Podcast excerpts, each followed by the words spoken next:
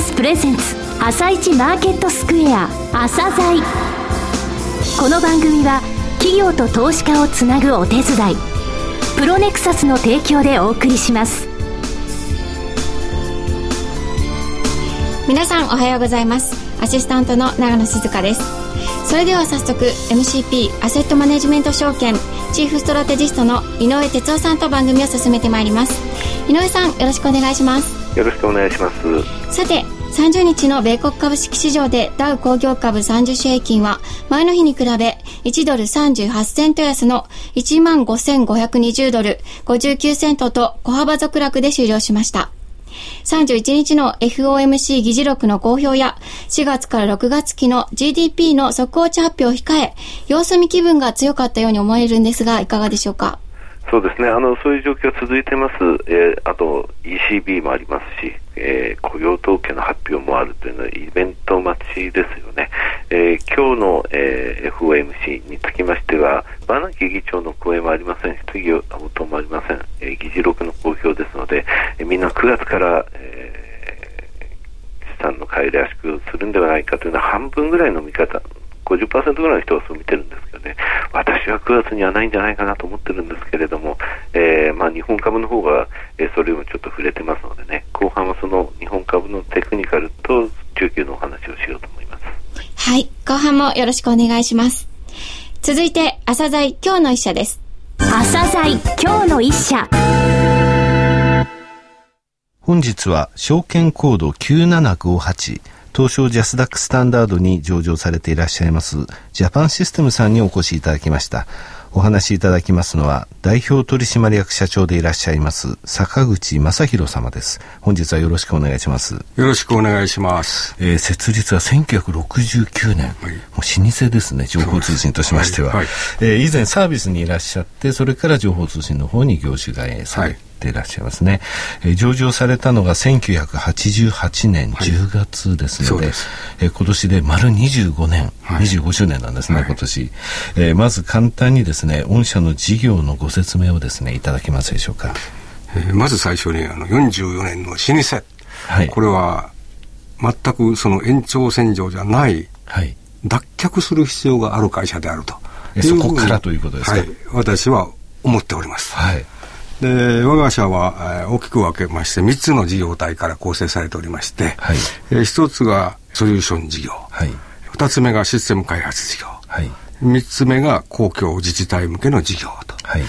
システム開発事業で何のことでしょうと、はい、コンピューターというのはハードウェアがございまして、はい、ハードウェアを動かすために、えー、いろんな手順を、えー、作る必要があるそうですね。それをお客様専用の、えー、手順を作るのがシステム開発と。はいそれから反対に、あの、レディメイド形式で、はい、えー、打って、これを何か組み合わせてやるというのがソリューションという形になると思います。はい、から自治体向けには、えー、財務会計システムというのの、えー、インフラからシステム全体の構築作業を業態として、えー、やってる会社ということになります。なるほど。えー、実際に提供されているサービスにおきますですね、えー、御社の特徴を教えていただけますでしょうか。私が、えー、着任した当初は、はい、この3つの事業体の、えー、バランス、あのシステム開発が50%ぐらいあったり、えー、ソリューションの方が30%で、公共が20%と。はいえー、これをバランスのように33.3%にそれぞれのが売上高を。3等分と言いますか。そうです。したいと。えー、どの柱がこけても、必ず生き残る会社にしてみ たいという希望がございまして。特に弊社のあの強い点といいますか、自治体公共向け様の、はい、えー、事業といいますのは、弊社ターゲットとして人口50万人以下、はい、市町村、自治体ですね。はい、自治体を、はい、えー、ターゲットにいたしまして、えー、全国に800団体ございまして、はい、このうち、あの、我が社のファーストというソフトウェアがございますけど、はい、これを、えー、導入いただいている、えー、団体様が250団体ということで。250団体。はい800団体の、えー、ターゲットのうち250の団体に、はい、えー、入れていただいていると、はい、FAST と書きまして、ファスト。当然、行政に関する会計っていうのは、ちょっと普通の会社の会計と違いますよね。そうですね。はい、こういった部分っていうのは、えー、当然、この長い歴史の中で、えー、そこの部分、熟知している、えー、スタッフが多いというふうに考えてよろしいんでしょうか。はい。はいまあ、それ以外に、あの、昨今、総務省、総務庁ですか、はい、今は。あの方からの通達によって、その公会計という世界に地方自治体も、はい、きちっとやる、要は資産管理という話ですね。そで、ねはい、それまではあの地方自治体で単式簿記の世界だったのが、複式簿記の世界に入っていって、きちっと資産管理をやると。いうふうなところらへんで、新たにそのお仕事が、えー、来まして、えー、それに、えー、私どもはコンサルタントを、要は作り上げて、はい、えー、自治体様に、えー、サポートできるような体制を組んで、えー、公会計の導入にもお手伝いさせてもらっているというような企業です。えー、その他のですね、今あの公共自治体システム事業についてはお聞きしたんですが、その他のサービス、えー、実際のシステムの、えー、お名前とはございますか？そうですね、ソリューション系では、あの製品名で申しますと、はい、アルカクラビスと。アルカクラビス。はい、これは何かって言いますと、IC カードを使った、はい。えー、セキュリティ認証の仕組みって言いますか。はい、はい、特にスマートデバイス、スマートフォンとかパッドの世界でも、えー、これを使っていただいて、本人認証をきちっと、えー、経て、ね、あの、システムの中に入っていくと。各社もこのセキュリティ認証の部分というのは非常に頭を痛めてるというか、はい、もうやらなくてはいけないことですのでね、喫緊の問題として各社取り組んでおりますが。そうですね。あとは、はい、これも皆様ご存知のように、マイクロソフトさんの Windows XP というのは来年で、はい、えー、終焉になりますんで、でね、サポートが、はい、その辺も含めました移行サービスとか、はい、あるいはビッグデータという観点から見て、大型ディスクの導入支援とか、はい、そういうところら辺までやっております。なるほど。えー、クラウド、えー、そういったところもこれからちょっとテーマになってくると思うんですけれどもね、はい、あの御社あの日経でですね、はい、えー、クラウド環境に最適化された次世代スレストレージ、えー、HP、ヒューレット・パッカードの HP ですね、はい、えー、3PAR のサービスの提供開始、はい。えー、日照エレクさんと、えー、パートナーアライアンス新しいことをやっぱりやられてますね。あのやはりクラウドのところを、えー、そうですね。というまあ、クラウド、ビッグデータ。はい。はい。そういったところですね。それはこれからの事業として、えー、かなり練ってらっしゃるところはあるんじゃないですか、ね、そうですね。あの、もともと、この、先ほど申しました自治体事業の中で、クラウドで対応しようということで、2010年からもう準備を始めておりました。はい。自治体向けの事業体は、えー、昨年度からこれを、えー、サービス化して、はい、えー、お客様にご提供させていただいているというふうな状態になって、まあ、それはクラウドは我々がどうしても避けて通れない道なんで、はい、これはいち早く、えー、自社の中に取り込んでいったと。で、その時はビッグデータかなと。で、スリーパーの大型ストレージを、えー、構築できる力、はい、能力を持ってお客さんにサービスを提供させていただこうというふうな考えがございます。なるほど。はい、えー、今期の御社の見込みですが、売上高が81億円、営業利益と経常利益が6億2000万円、えー、最終利益につきましては5億7000万円という見込みになっておりますが、えー、手応えの方はいかがでしょうか？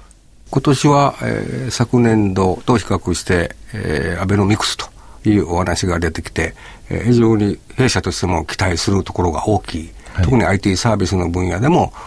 えー、大きく期待できるんじゃないかと。いうことで、その効果がちょっと遅いですけど、じわじわと来てるんで、この下期というのは、それなりの業績という観点からは、えー、期待して、えー、我が社が、えー、目標とする、えー、業績にこう達することができるんじゃなかろうかと。えー、リーマンショックの頃、えー、ソフトウェアといいますか、情報先生全体厳しかったんですが、はい、えー、その頃はどうでしたでしょうか？えっ、ー、と、ちょうどリーマンショックの後ぐらいに私が着任したと、はい、そうですね。先ほどあの私が着任してって言われましたが、はい、えー、社長になられて2009年ですね、はい、はい、会社っていうのを、えー、3つの P から、えー、この会社っていうのを成り立つようなことをしようと。一つは我々の IT サービスのは、えー、ピープルビジネスと、はい、まずピープルの P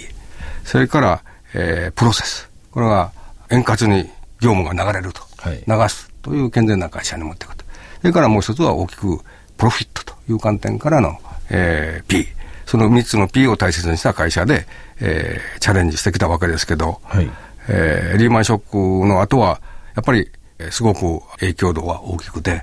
えー、むしろその時に新しいことを、えー、チャレンジするんじゃなくて、えー、きちっとまず利益を確保することにフォーカスして、えー、売上中止じゃなくて利益中止の形でビジネスをずっと展開してきたと。い。う形で、えー、どちらかというとしのいできたと。い。うふうな形で今日に至っていると。なるほど。はい、ただあの、2008年12月期に、えー、最終利益赤字でしたが、その3年後には、最高利益、最終利益出してるんですね、はい。はい、これは利益率っていう部分に、えこだわった結果ということですね。あと前期、復配されましたですね、はい、えー、5期ぶりに復配されたと。えー、私の方からですね、ちょっと、はい、えー、御社の定量分析をお話しさせていただきます。はい、えー、総務省の産業分類で、受託開発ソフトウェア、組入れソフトウェア、えー、パッケージソフトウェア、えー、これを、えー、産業分類1、2、3に含んでいる会社が、はい、えー、上場会社229社ございます。えー、こちらのですね、えー、今期の、えー、売上高の最終利益率、平均が4.84%なんですね。えー、御社は7.04%。先ほど社長が言われた利益率ってとこを意識されてるんだと思います。えー、この数字なんですけれども、229社中49位。えー、今後のですね、御社の成長に向けて今力を入れてること、また中期の目標ですね、経営計画等ございましたらお話しいただけますでしょうか。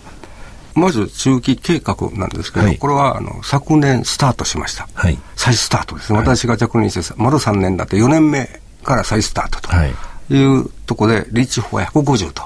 Reach for 150。スローガンを掲げております。はい、この150の意味はと。はい、今そ我々 IT サービス業界で、はい、まず日本全国で150位以内にありましょうと。IT 全体で150位。はい、IT サービスですね。IT サービス、はい。はい。それのためには、どうしても150億円の売り上げが必要であると。なるほど。150、150で、えー、ダブルになって、リチ法は150と。なるほど。売上高で150億、はい、そしてその売上高っていうものは順位としては150億以内に入ると、はい、はい、ですね、はい、そうすると日経さんの雑誌に名前が載ると、は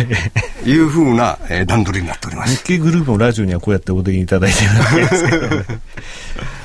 ただ最終利益が7%以上ですと先ほど申し上げましたので、はい、ここからの売上の増加というのはそのまま利益に、えー、蓄積に結びついてきますので非常に大きいことになると思いますね。はい、はい、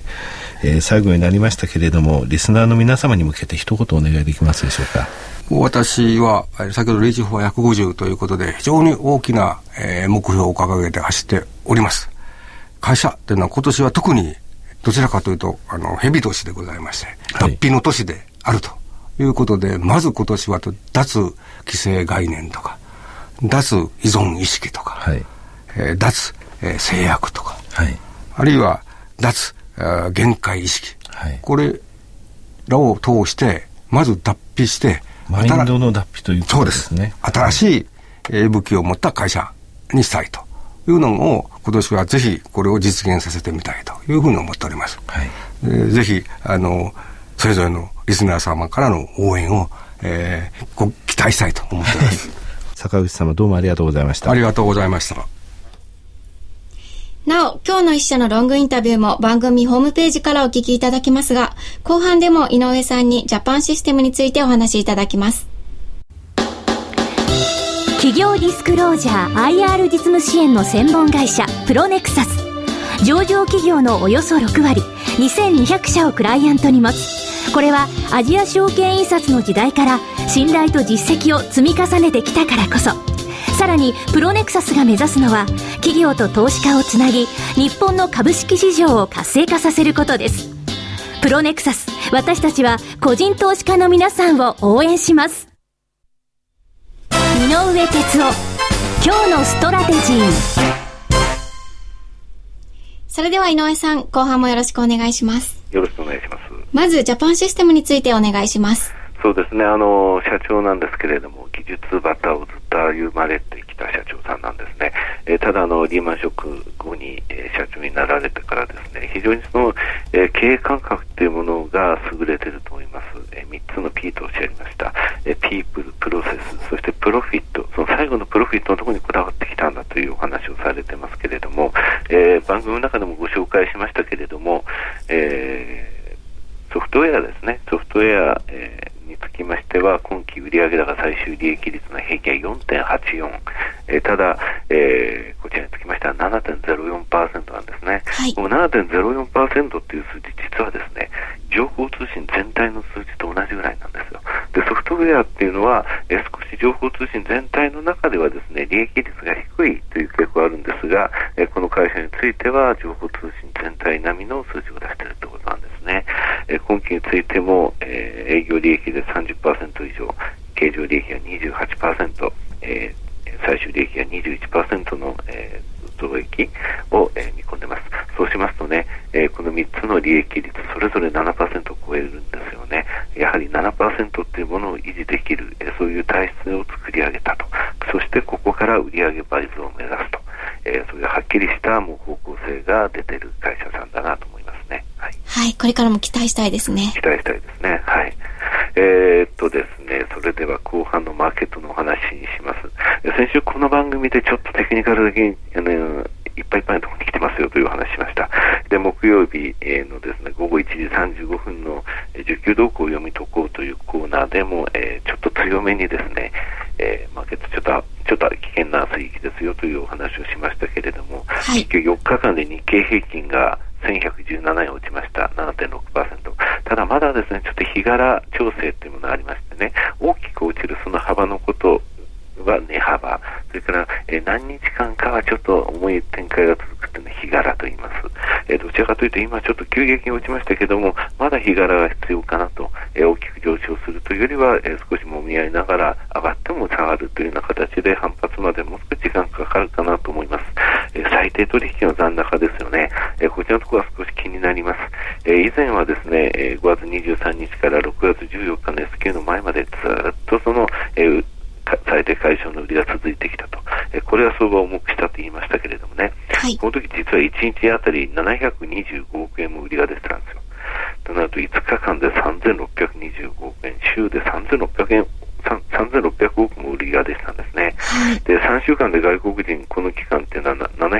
720、755億しか買ってませんから、えー、結局、えー、最低解消500億入れると、日経平均が140円ぐらい落ちるという計算になりました。で今ですね、まだ最低の回数ちょっと多いんですね。この間の金曜日につきましては、昨日発表された株数から計算したらですね、1000億以上売りが出てたんです、実はやっぱり金曜日。えー、今現在、えー、0.75%という東証一部の時価総額のところまで減らすためには、あと、えー、先週金曜日のところから3500億ぐらい、えー、それぐらい金額で減らさなきゃいけない。先ほど言いました500億で140円ということを考えますとね、日経平均980円、えー、金曜日の終値からいくと1万3130円という数字が出てきてしまうんですがね、これを9月までのところでどっかのタイミングで減らせれば、えー、そこで底打ちっていうのは出ますので、えー、このインパクトっていうものが急激に与えられないで、えー、なんとかこなせればいいなと。まずは4つのイベント待ちですね。はい。はい。井上さん、今日もお時間になりました。ありがとうございました。はい、ありがとうございました。た来週もよろしくお願いします。この後は東京市場の寄り付きです。朝鮮この番組は企業と投資家をつなぐお手伝いプロネクサスの提供でお送りしました。